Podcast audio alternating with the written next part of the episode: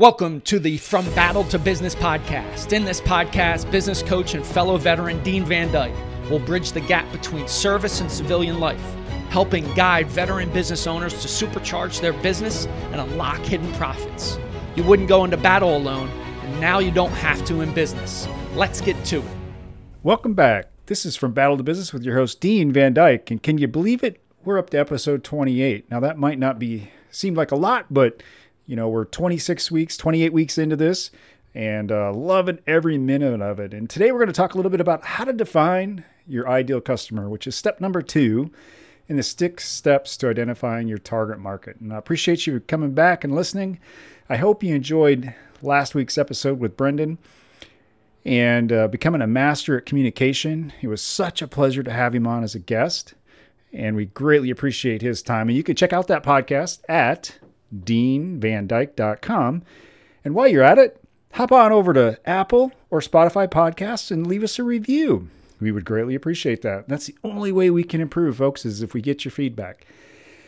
All right, so I think I said who I was. Um, so we're going to jump into it.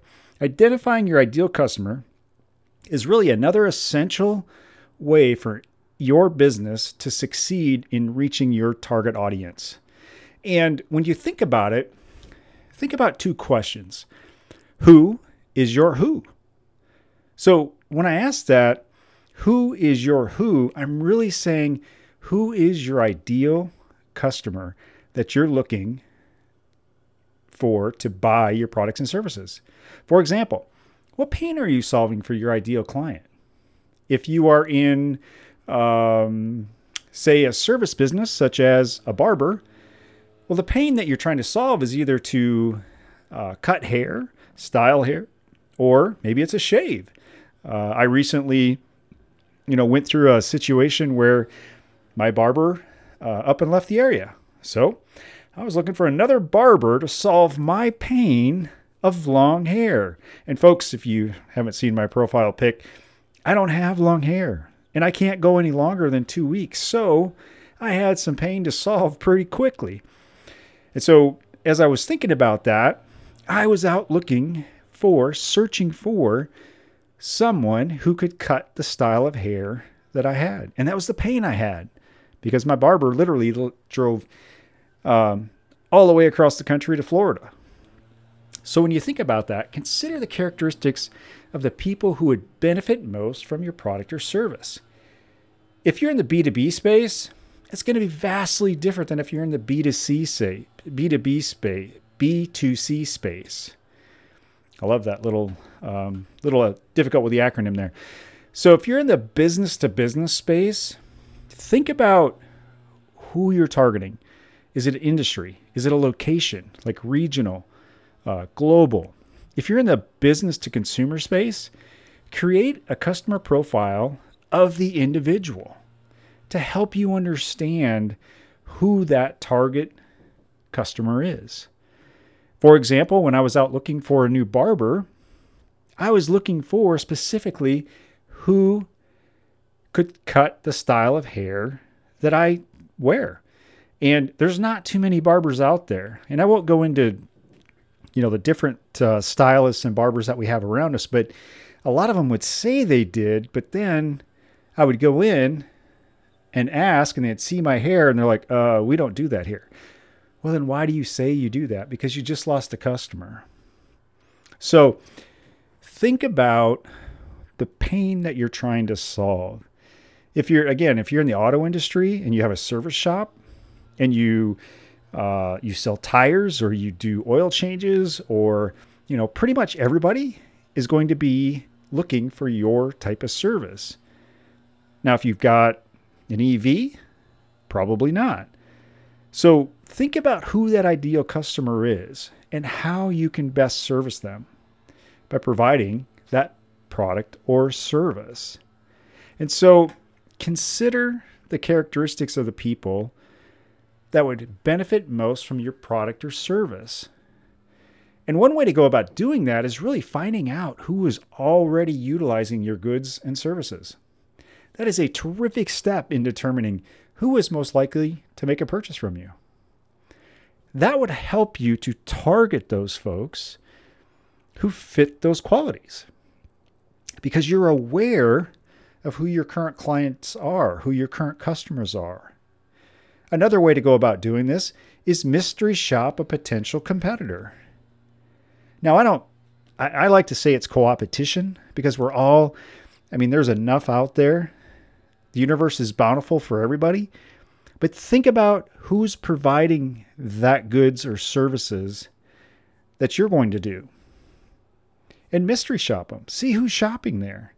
See if it matches up with who you're thinking because you might be shocked and it doesn't match.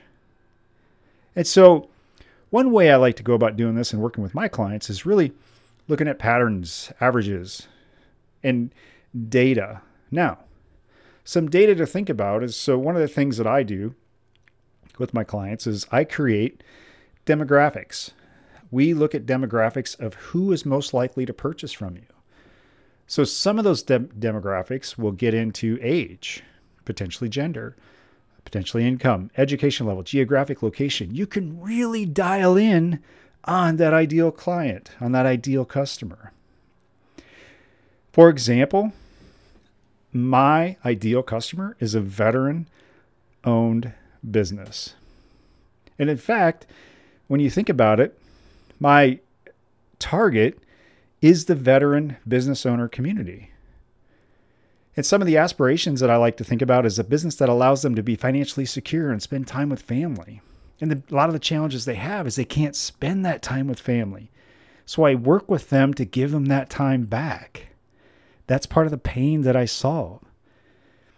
In addition, they usually love the challenge of owning a business and mentoring the team, and some and sometimes that's where the challenge comes in. And so when you when you really think about who your ideal customer is, you can really start to hone in on who that is. And you could think about what aspect of that customer really is that ideal customer. Because when you think about all the characteristics out there of who would benefit most from your product or service, you can really start to target your message because your message is going to resonate with them. And because when you identify that ideal customer, you're going to be able to retain that information and utilize that information. But I must caution you when you capture that information, it's not static. It will change. Trust me. It's an ongoing process, and you may need to adjust as time goes on.